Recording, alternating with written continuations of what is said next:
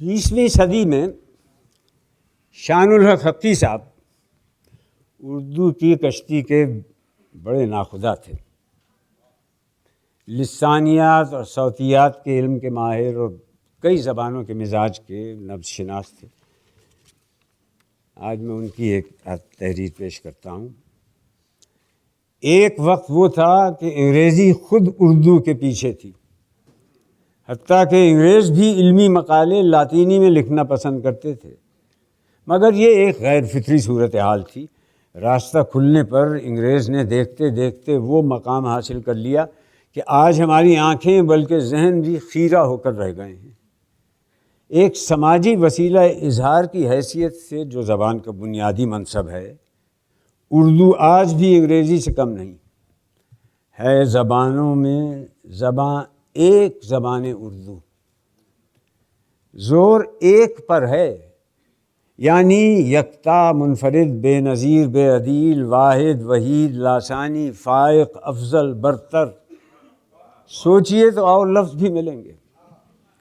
इसी तरह उर्दू हर मौके के लिए जवाहिर का थाल आपके आगे कर देती है कि अपनी पसंद का माल चुन लीजिए।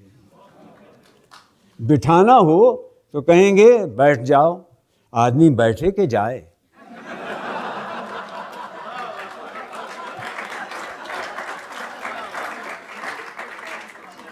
मुहावरे से नावाकिफ हो तो टिकते ही भाग खड़ा हुआ। ठहरिए, भागे के खड़ा हो। अजीब बात यह है कि भाग के साथ खड़ा होना बोलते हैं और दौड़ के साथ पढ़ना जो असल मानी के गिरने का लाजिमा है। हमारी उर्दू की आवाज़ों में एक आवाज़ वो है जो हर्फ रे से ज़ाहिर होती है।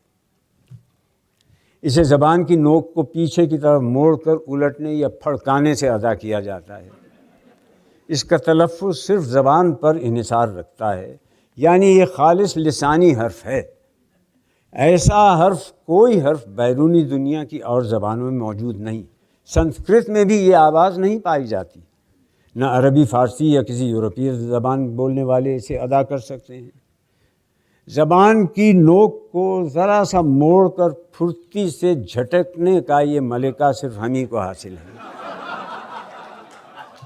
इससे यही ज़ाहिर होता है कि ये आवाज़ संस्कृत से पहले की गैर आर्याई ज़बानों से ताल्लुक़ रखती है।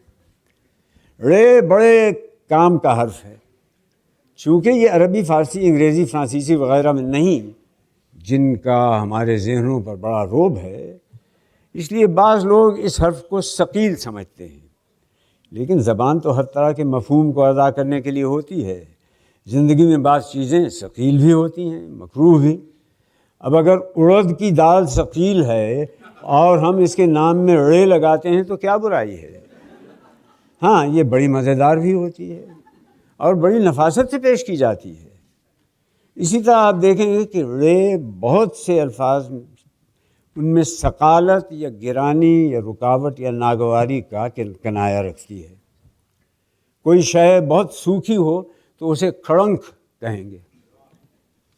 लफ्स मुँह से बोलता है कि किस किस्म की सूखी शय से मुराद है। लिड़बिड़ा, लाम और बे के नीचे ज़ेर ढीली ढाली सांस को ज़ाहिर करता है। अब देखिए कि रे अपनी मखसूस आवाज़ से किस तरह मफहूम को रोशन करता है। धड़कना, गड़ाप, डूबने की आवाज़, किड़किड़ाना, कुड़क मुर्गी की आवाज़ धारणा शेर की आवाज़, चिंगाड़, हाथी की आवाज़। ये सब के सब ऑनोमेटोपियक अल्फाज हैं। अब ज़रा ये अशार भी सुन लीजिए। न कीजिए हमसे बहुत गुफ्तगु, तड़ाक, पड़ाक। वगर न होवेगी फिर दू बदू तड़ाक, पड़ाक। वो देने पाए न गाली के ले लिए हमने। हज़ार बोसा रूए, निकू, तड़ाक, पड़ाक। जफ़र मिजाज जो शोखी पसंद है अपना तो चाहता है कोई खूब रू तड़ाक पड़ा।